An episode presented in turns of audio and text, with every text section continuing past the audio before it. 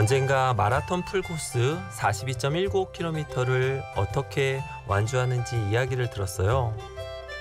먼저 1000m를 달리면 됩니다. 그리고 힘이 들지 않는다면 1000m를 더 달리라는 겁니다. 이제 그렇게 41번 더 달리면 된다고 하더군요.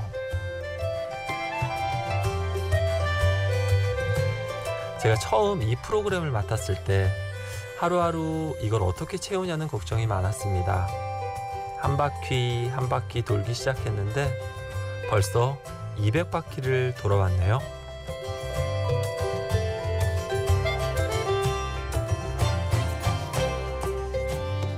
심야 라디오 DJ를 부탁해 벌써 200회를 지났습니다.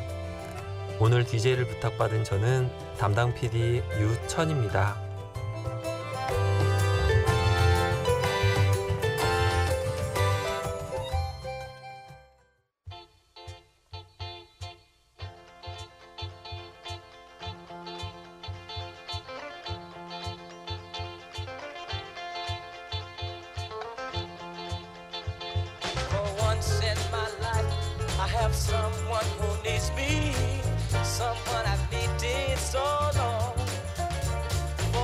Once unafraid, I can go where life leads me. Somehow I know I'll be strong. For once I can touch what my heart used to dream of. 첫 곡으로 스티비 원더의 원스 인 마이 라이프 들으셨습니다. 네, 저는 담당 PD 유천이라고 합니다. 예, 지금 부끄럽고 좀 많이 쑥스럽습니다. 저희 프로그램이 벌써 200회입니다. 음, 근데 사실 MBC 라디오 프로그램들은 좀 오래 가잖아요. 지금은 라디오 시대는 한 20년째 하고 계시고 여성 시대는 벌써 41년째 하고 계신데요. 저희 프로그램 이제 갓 6개월을 지났고 200회라는 게 사실 별거 아닐 수도 있겠다라는 생각이 드는데 그래도 조촐하게 이렇게 기념하고 싶어가지고 200회를 자축하고 있습니다. 처음 프로그램 시작할 때요. 다들 하루하루 이렇게 DJ를 어디서 구해가지고 또 어떻게 가르쳐가지고 어떻게 녹음하냐고 걱정을 많이 하셨어요. 그런데 벌써 200명 가까운 DJ를 저희가 모셨네요. 음. 처음 100회를 맞이했을 때는 이 프로그램을 처음 기획한 하정민 PD가 나서서 DJ를 맡아줬거든요. 그래서 200회 때는 저도 도망치지 않고 이렇게 마이크 앞에 섰습니다. 사실 라디오국에 처음 와가지고 제가 좀 이렇게 창피한 기억이 하나 있는데요. 시선 집중에 직접 출연한 적이 있거든요. 그때 좀 엄청 떨어가지고 더듬더듬 했는데 이런 문자를 받았어요. 아유 답답해. 이 말더듬이는 누구야? 예. 아, 청취자분께서 이제 50원이나 쓰면서 저한테 보내주셨는데 너무 부끄럽더라고요. 그래서 다시는 출연 같은 건 하지 말아야겠다 생각하긴 했는데 이렇게 또 마이크 앞에 서게 됐네요. 이렇게 좀 너그러이 봐주셨으면 좋겠고요. 음, 이게 작은아마 또 전통이 될 수 있지 않을까 100회마다 제작 PD들이 나와서 자기를 소개하고 자기 이야기를 나누는 거 DJ를 부탁해가 쌓는 또 이야기가 됐으면 좋겠다는 생각을 했습니다. 아무튼 방송할 때마다 제 이야기가 조금씩 조금씩 들렸을 거예요. PD가 좋아하더라 이런 노래 살짝 살짝 들었을 텐데요. 직접 인사드리고 싶어서 오늘은 좀 나왔습니다. 오늘 한 시간 동안 라디오 PD로서 사는 이야기 두런두런 좀 나눠보려고 하고 있고요. 네. 본격적인 이야기 나누기 전에 저희 프로그램의 자부심 네, 새벽 3시에도 광고가 두 개나 있죠. 네, 광고 듣고 와서 또 이야기 나눠보겠습니다. 아침에 일어나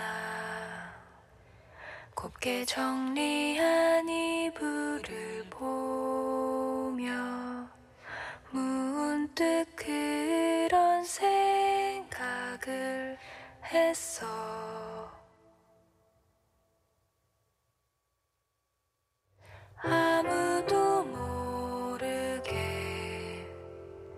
그런 생각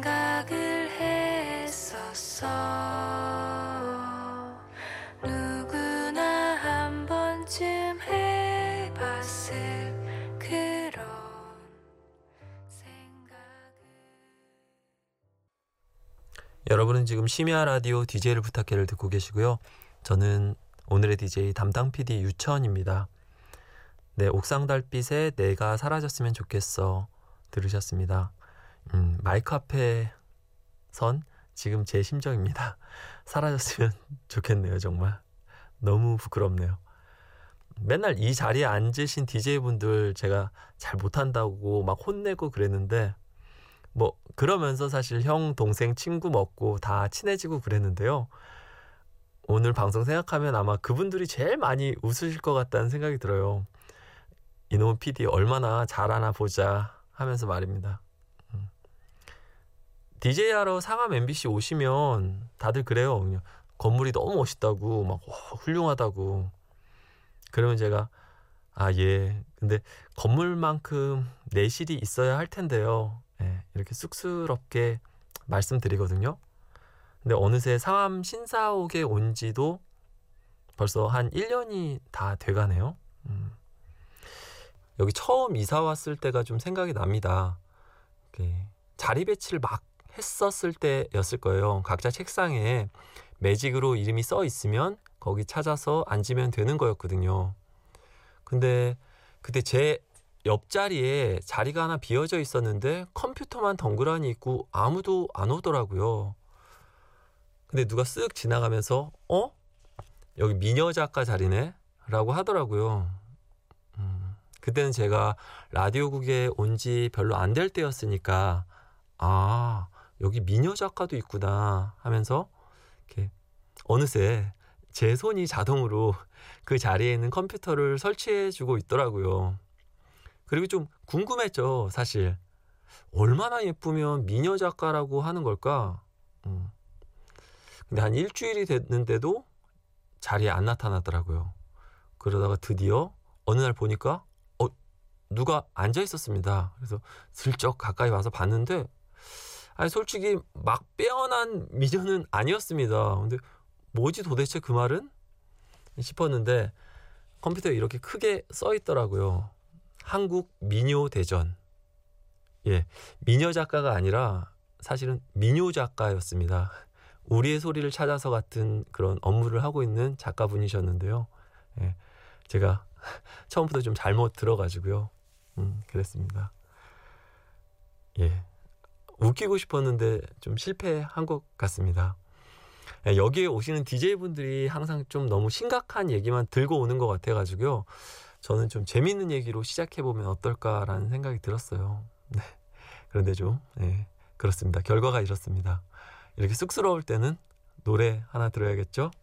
Kirk Franklin의 I Smile 듣고 오시겠습니다.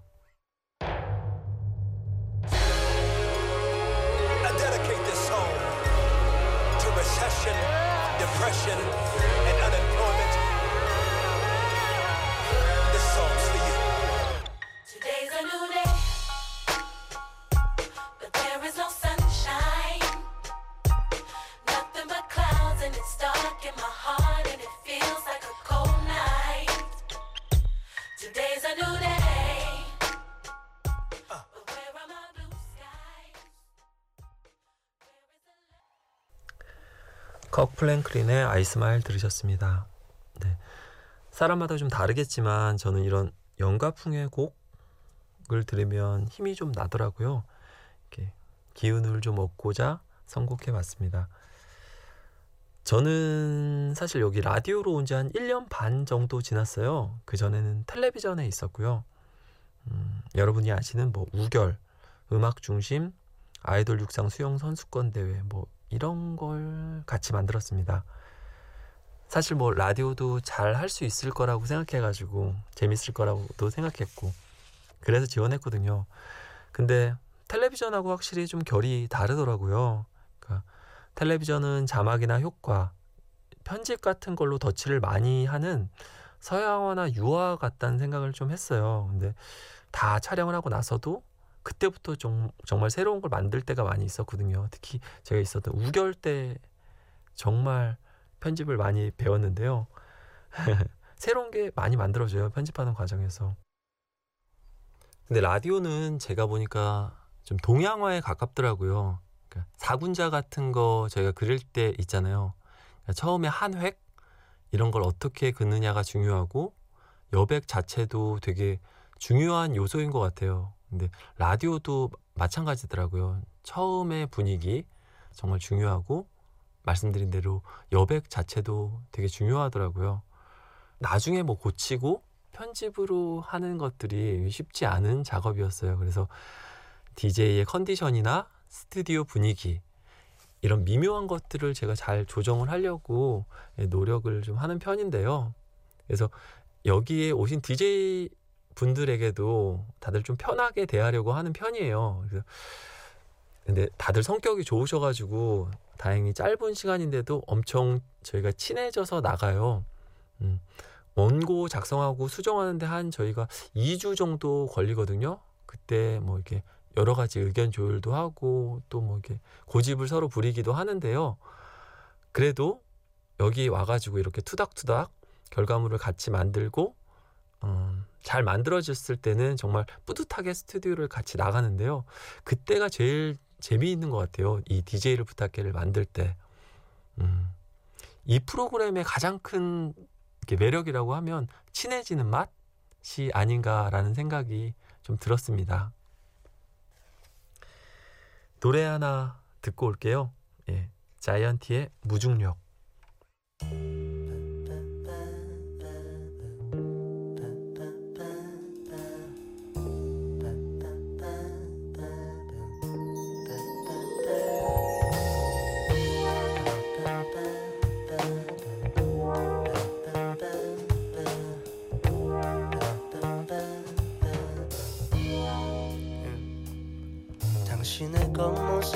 겉모습과 속마음은 똑같다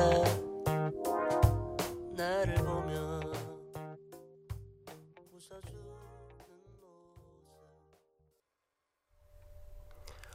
예, 자이언티의 무중력 듣고 오셨습니다. 가사 중에 이런 게 있네요. 너를 만지면 나는 날아올라 시간은 멈추고 무중력 상태. 예. 멋있네요.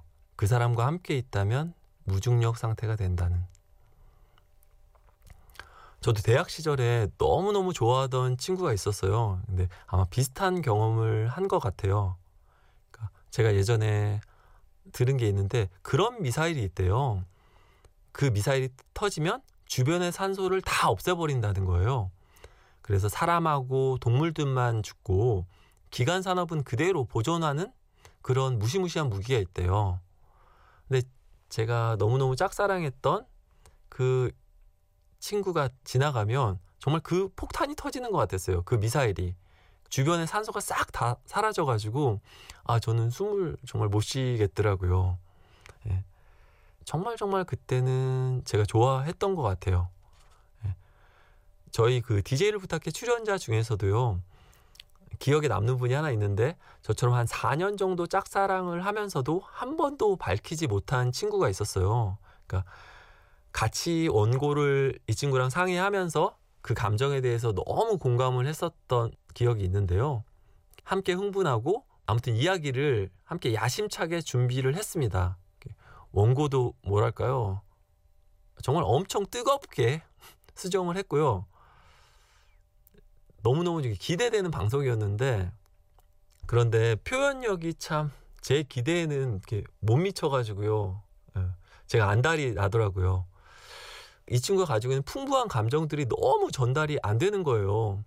사실 그 친구가 좀 쑥스러움을 많이 타니까 그렇게 오래 짝사랑을 했을 거 아닙니까? 이게 당연한 건데 마이크 앞에서 활발하지 못하다고 음, 제가 좀 많이 서운해 했어요. 처음부터 제가 그 친구한테 너무 감정 이입을 한 거죠. 무슨 페르소나처럼 그래서 오버를 했는데 나중에는 막 부글부글 끓어오르면서 화가 나더라고요. 그 친구가 집에 갈 때까지 이 마음을 이렇게밖에 못 전하나? 이러면서 제가 너무너무 오버했었던 이렇게 DJ에 대한 추억입니다. 음, 지금 생각해도 참 미안해지는 어, 그런 기억이네요. 도망가야 되니까요. 노래 하나 더 듣겠습니다. 솔리드가 부릅니다. 힙합 네이션.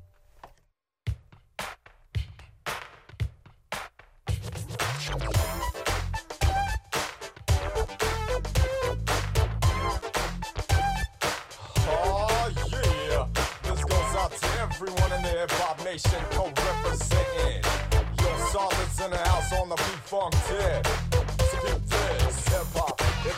rock. When I break it on the stage, bet I wreck shots to let your natural senses to a neutral mode. Cause all is gonna take you to an untouched zone. Your action, my name, your host, and your schooler. Some don't have the golden bullets, lyrical challenge, but I'ma take it down a notch. 솔리드의 힙합 네이션 듣고 오셨습니다. 가끔 1일 DJ분들이 왕년에 제가 혼자만 좋아했었던 노래를 그런 숨겨진 노래를 가지고 오시면 너무 반가워요. 야, 이 사람도 이 노래 좋아했구나. 이게 이렇게 그럴 때는 이 스튜디오에서 틀어놓고 둘이 막 같이 부릅니다. 예, 소리 내면서 예, 그것도 이 프로그램 좀 재미라고 할 수 있는데요. 이 솔리드의 힙합 네이션 같은 경우에는 이게 아마 김민철 선생님이라고 영어 선생님이었는데 그분이 가지고 오셨던 노래였습니다. 그러니까 솔리드는 다 R&B 곡만 부른다고 생각하는데 이런 힙합 곡도 있었다 신나는 그 얘기를 하면서 같이 공감했던 그러면서 급격히 친해졌던 기억이 납니다. 음. 예. 라디오국 제 책상에는 제가 만든 포스터가 있어요. 예, 심야 라디오 DJ를 부탁해 관련돼서 제가 슬로건을 하나 적어 놨는데 새벽 3시 이 도시의 사람들에게 들려주고 싶은 노래 10곡은 무엇입니까? 음. 예, 제가 생각하는 이 프로그램의 컨셉이에요. 그러니까 내가 좋아하는 숨겨진 노래, 그러니까 우리 같이 들읍시다. 음. 이 프로그램은 기본적으로 저는 음악 프로그램이라고 생각하거든요. 말보다는 노래를 선곡해주는 그리고 들려주는 프로그램이죠. 아까도 말씀드렸다시피 저는 라디오 좀 초심자, 입문자에 가까운데요. 라디오 프로그램을 만들면서 사연의 사이사이에 적절한 노래를 배치하는 거는 저한테는 무슨 영작을 하는 느낌이에요. 한 번에 쫙 쓰지는 못하고 이렇게 떠듬떠듬 단어를 채워가면서 의미 있는 한 문장을 만드는 거, 뭐 그것도 재미라면 재미 있을 있는데요. 근데 그때 좀 많은 보케블러리를 가지고 있는 게 아무래도 좀 유리할 수 있다는 생각이 들어가지고 주말이면 저도 좀 이렇게 바깥으로 좀 나가서 가만히 음악을 좀 듣습니다. 그러니까 저만의 음악 단어장이라고 해야 되나요? 그 보케블러리의 수를 좀 늘리는 거죠. 홍대에 앉아가지고 음, 가만히 노래를 이곡저곡 이렇게 남들이 추천했던 것들 선별해서 좀 듣는데요. 음, 그런 시간도 어떻게 보면 참 행복하고 좋다는 생각을 해요. 예, 이 직업을 가진 사람의 복이라는 생각도 좀 들고요. 아 그러다가 요즘에 발견한 노래 음, 하나 있는데요. 바로 혁오의 공들이입니다. 음, 같이 좀 들으실게요.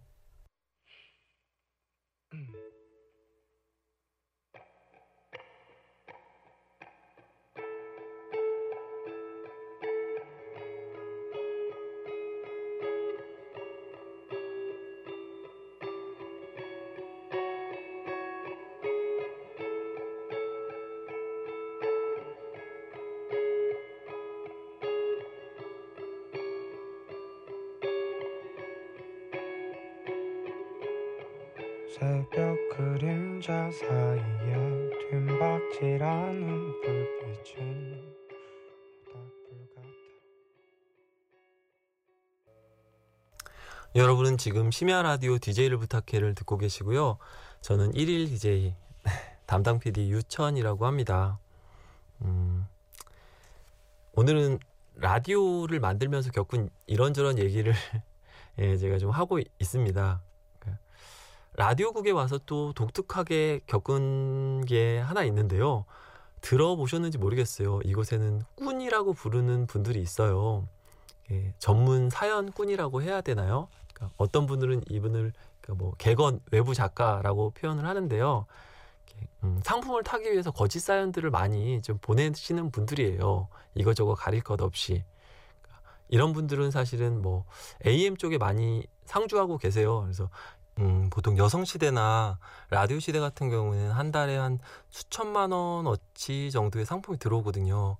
그걸 사실 공평하게 잘 나눠드리려고 노력을 하는데 음, 그걸 좀 받고 싶어서 이쪽에서 활동을 많이 하시죠. 지난번에 보니까 어, 작가님이 발견을 하셨는데 한 전화번호에 연결돼 있는 10명의 다른 이름을 발견한 거예요. 주민번호도 다 다른데 전화번호가 모두 똑같아요.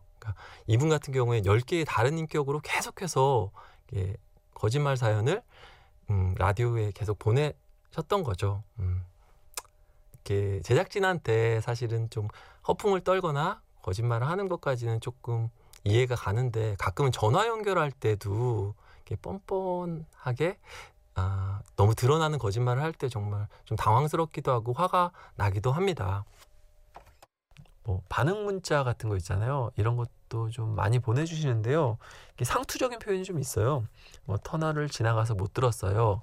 결과 어떻게 됐나요? 뭐 이런 것도 자주 보내주시고 아 사연을 들으니 눈앞이 뿌옇게 돼가지고 길 옆에 차를 멈추고 있습니다.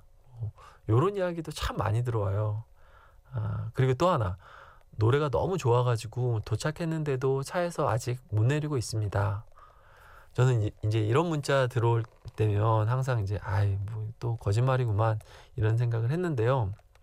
근데 얼마 전에 저도 조금 전에 들려드린 그 노래 있잖아요. 혁오의 공들이 아 듣는데 너무 좋아가지고 예 차에서 못 내리겠더라고요. 그래서 끝날 때까지 계속 이렇게 가만히 앉아가지고 들었는데 아 다 거짓말은 아닐 수 있구나 싶었습니다.